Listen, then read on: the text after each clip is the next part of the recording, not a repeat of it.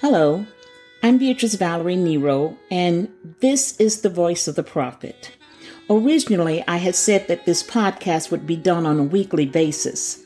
I also said that I was praying for that to happen. Well, apparently, God has said, at least for this week, no, because He's given me another message to share. As before, this will be for sharing the Word of God in a prophetic way under the anointing and direction of the Holy Ghost as He ministers and speaks to my spirit as to what He would have me to speak and minister to the spirits of His listeners. You can help and support this podcast in two ways. First, tell everyone you know about this podcast and how easy it is to tune in on Buzzsprout. Secondly, as God leads you, your prayers, love, and support will always be needed and appreciated. You can show your financial support through Cash App. That's dollar sign Beatrice Vallery Nero. That's dollar sign capital B E A T R I C E, capital V A L L E R Y, capital N E R O or PayPal me at Sister B Nero. That's S I S capital B capital N E R O. You can also reach me with comments and questions by email at amiteeagle at charter.net. That's A M I T E E A G L E at charter.net.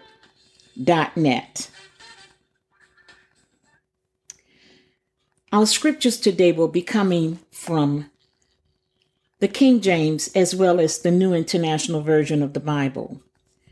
1 Kings 9 and 4 reads from the King James Version And if thou wilt walk before me as David thy father walked in integrity of heart and in uprightness to do according to all that I have commanded thee, and will keep my statutes and judgments Nehemiah 7 and 2 reads, I put in charge of Jerusalem my brother Hanani, along with Hananiah, the commander of the citadel, because he was a man of integrity and feared God more than most people do.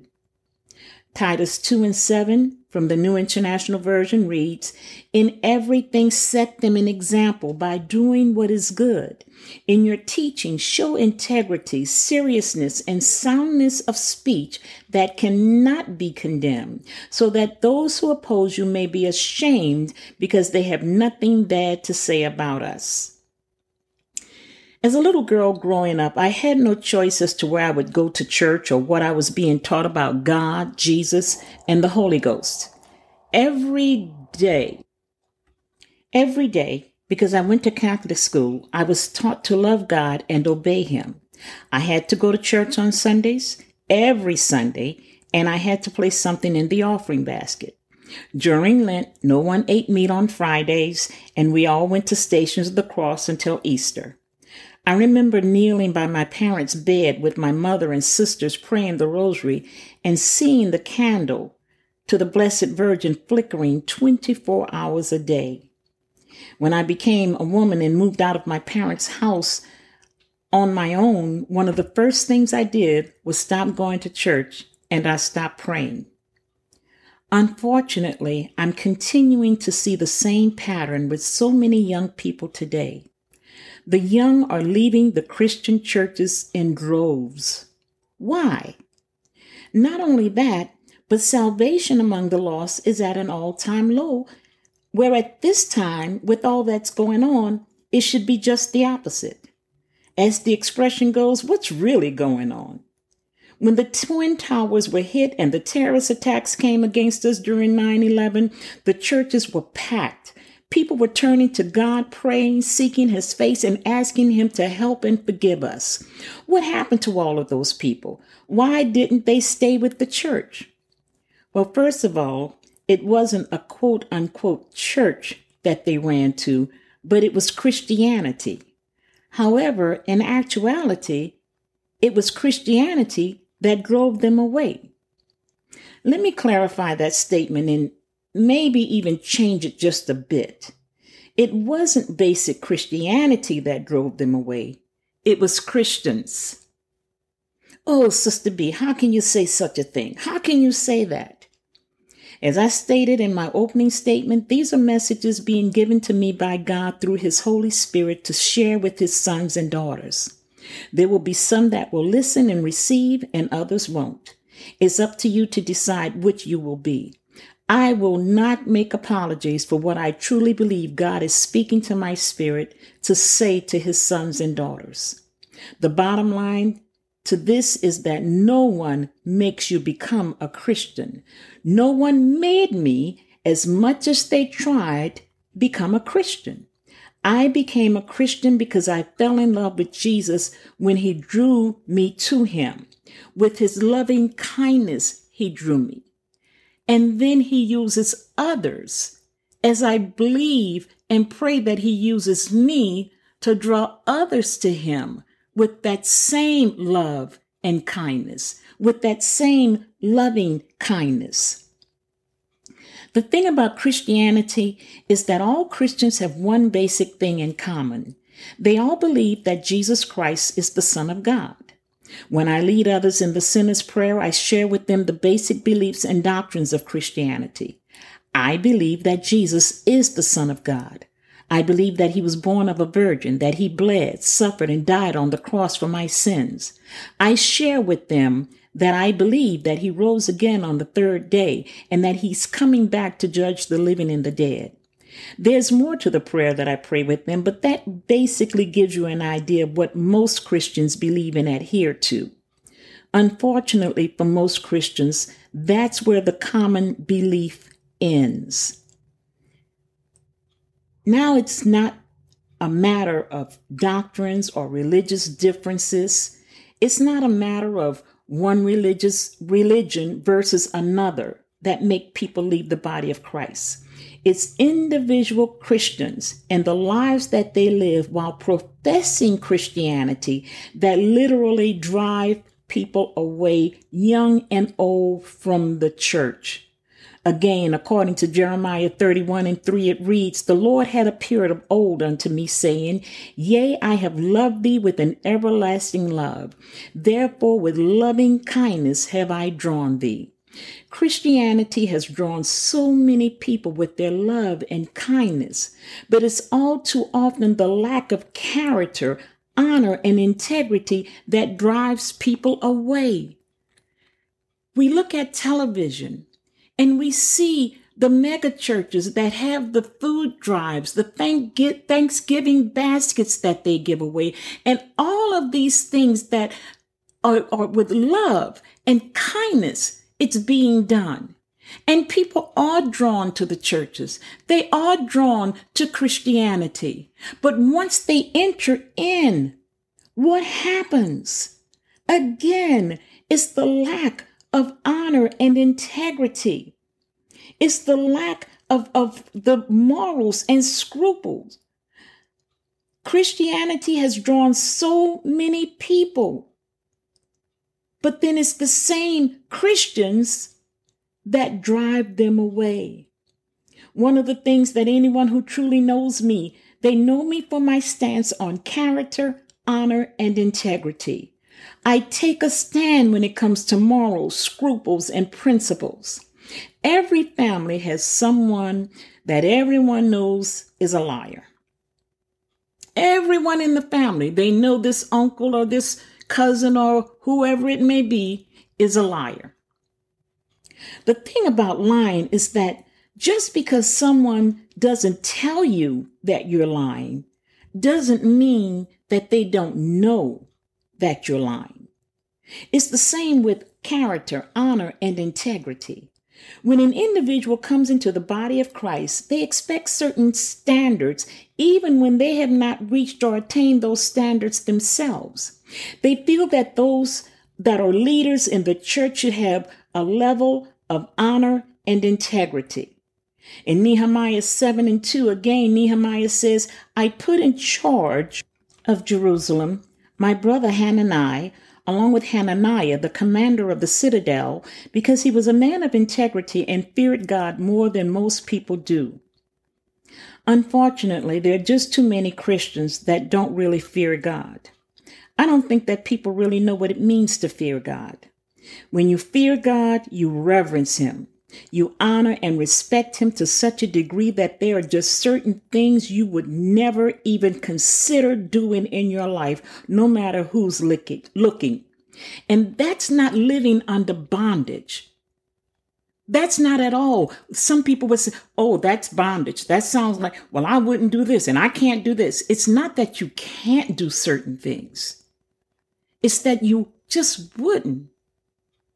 I wouldn't consider because I don't consider lying. That's not bondage, that's character. There are just certain things you would not consider doing when you truly fear and have a reverence of God. When you fear God, you reverence Him. You honor and respect Him to such a degree that there are just certain things you wouldn't consider in your life again, no matter who's looking. You live that kind of life because there's a constant awareness that God is not just looking at you, but He's with you. He's now a part of you. He dwells within you. When we ask Jesus to come into our hearts and be our Lord and Savior, He doesn't do it on a temporary basis. When we invite Him in and He comes in and stays in, it's not where he goes in and punches a clock for eight and then punches out at five. It's permanent. Christians have become so accustomed to his grace and mercy that apparently they now take it for granted. Character is totally lacking in the body of Christ, and no one seems to have a problem with it.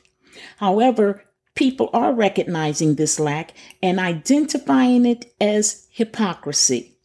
Now, instead of Christians being seen and appreciated as people of morals and honor, they are being seen and recognized as hypocrites. It's Christians who are destroying Christianity. People can deal with sinners they can deal with whoremongers and yes, even liars when they call or when they are called what they are.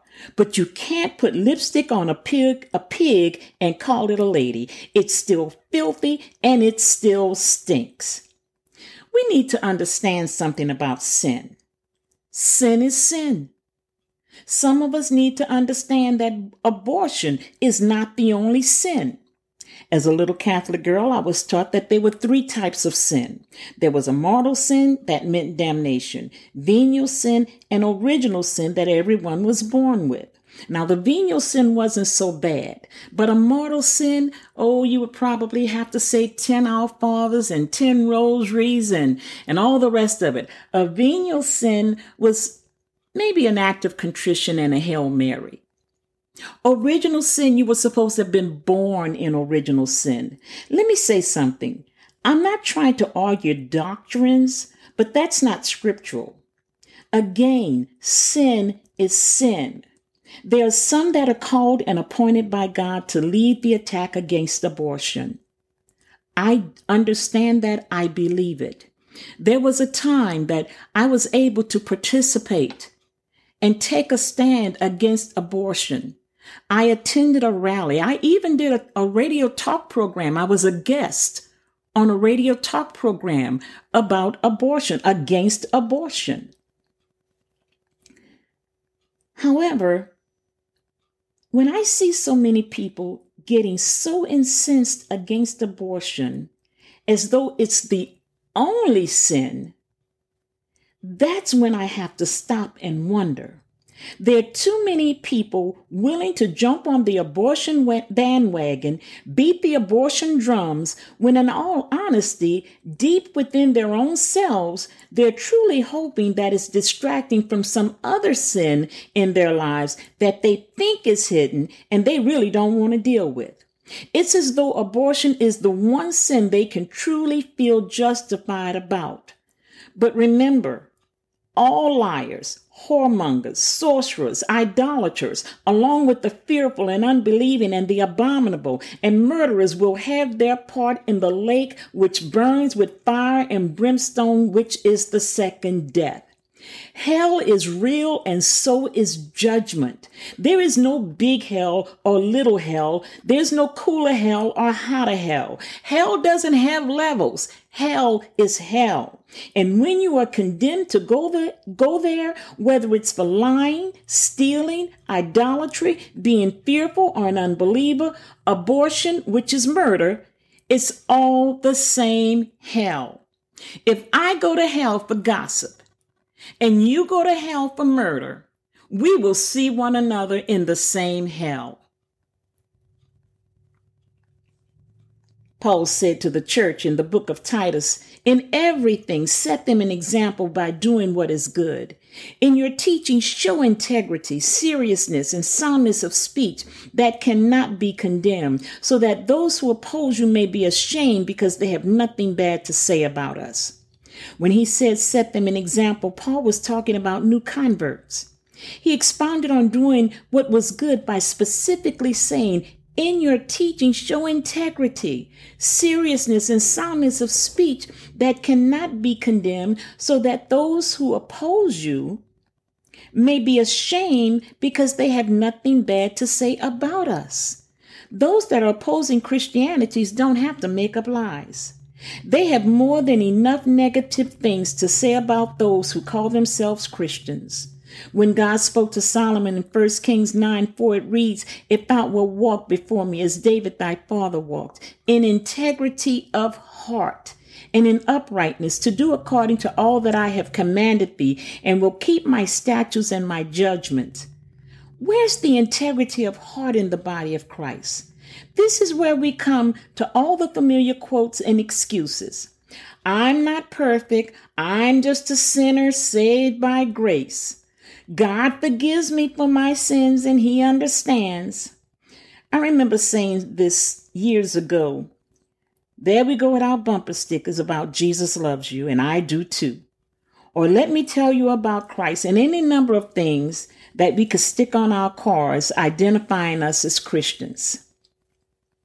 And as soon as someone cuts you off in traffic, you show them that finger, then drive past them so they can see what a wonderful Christian you are. I cannot and will not lay my quote unquote religion down in order to curse someone else out. Let me clarify that a little bit more. I don't have religion. I have relationship and I will not mar, I will not distract from, I will not ruin my relationship with God by letting something come out of me that should not have been in me in the first place. There are people that'll use the phrase, before I knew it, I had cursed them out. And the really sad thing about that is once they've cursed the person out, there's no remorse. There's never an apology. There's never a time that they go back and say, Will you forgive me? It's just like it never happened. I'll never forget when I truly got saved as a very young woman, one of the first things God delivered me from was cursing. I always remember his word says that sweet and bitter water can't flow from the same fountain. Blessings and cursings, profanity can't come from the same fir- from the same source as sweetness, as blessings. Some of us need to check the source of where our words are coming from. Let me say, integrity isn't just doing what people can see. It's not just saying what people want to hear or what we think people want to hear. Integrity is living a life before Christ when people see you and when people don't see you. In other words, what you are doing when no one else is looking is your integrity. Are you feeling relaxed enough around certain others to the degree that you can walk in sin without conviction? Are your morals and honor lacking to such a degree that now being seen not that you're now being seen by the very ones that you want to lead to Christ as a hypocrite? Hypocrisy with people is just like lying. Just because someone doesn't tell you that you're a hypocrite to your face doesn't mean that they don't know you're a hypocrite. Selah. Pause and think about that. No one can judge you if you judge yourself first. No, God doesn't condemn us. We know His word says, therefore, there is no condemnation to them which are in Christ Jesus. But His Holy Spirit does bring conviction. Conviction means to be separated from the things that will separate us from God. The world is looking at Christians and what they're seeing is definitely not drawing them to Christ. And for that, I believe we will stand in the judgment. As I close this out, I must go to one of my favorite and most meaningful scriptures to me in the Bible John 21. Jesus called out to the disciples after he had risen, and the disciples had gone back to fishing. Fishing. Jesus called out to them from the shore and asked them if they had caught any fish. When they responded, they said no, and he told them to cast their nets on the other side. The word says that they caught so many fish that they couldn't bring the haul in. They realized that it was Jesus on the shore, and the word says that Peter jumped in the water and swam to shore. The other disciples followed in the boat. The Bible says that when they got to the shore that Jesus already had fish baking on the coals Yet, he told the disciples to bring some of the fish that they had caught. The word says that they counted 153 fish. I believe that when we enter the kingdom of God, there will be many souls already there, like the fish Jesus already had baking on the coals. However, he will still say to us, Bring some of the ones that you caught. When we enter into the kingdom, where will the souls be that you've caught? My grandson and I love to fish together. We love reeling in whatever's on our line, and once we get it in, we are so excited and happy. However, one of the most frustrating things is when we've caught something big, get it right to the shore, and then it jumps off the line. Total frustration. We had a big fish. We saw it. We were pulling it in. It was on the line, and it got right there, and we lost it. We will talk about it, laugh about it, and even be a little sad about it. But it's gone, and there's nothing that we can do about it. It's gone. It's not ours. And there's nothing that we can claim, brag, or be happy about concerning that particular fish. Again, when we stand in the judgment, God says to bring in the ones that we caught. I believe He's going to say that. And when He says it, I truly believe we will be judged for those that we let get away, walk away, even turn and run away from Christianity because of our lack of character, morals, honor, and integrity. Let's ask ourselves some questions today. Are we part of those that are destroying Christianity? Am I the Christian who's the reason no one else around me wants to be a Christian? Am I the one that's lacking morals, honor, and integrity? What does my character show when I profess my Christianity to others? I've been having a conversation with people that are literally saying that they don't want to call themselves Christians anymore. Some are saying they're believers, others are saying they're disciples of Christ, and still others don't know what to call themselves. But they know they don't want to be identified as Christians. And of all the people that I've talked to who are feeling this way, they all say it's because of a lack of character and lack of integrity in the church today. We've been saying for years that God is going to judge the world. But remember, Judgment starts in the house of the Lord. God bless you.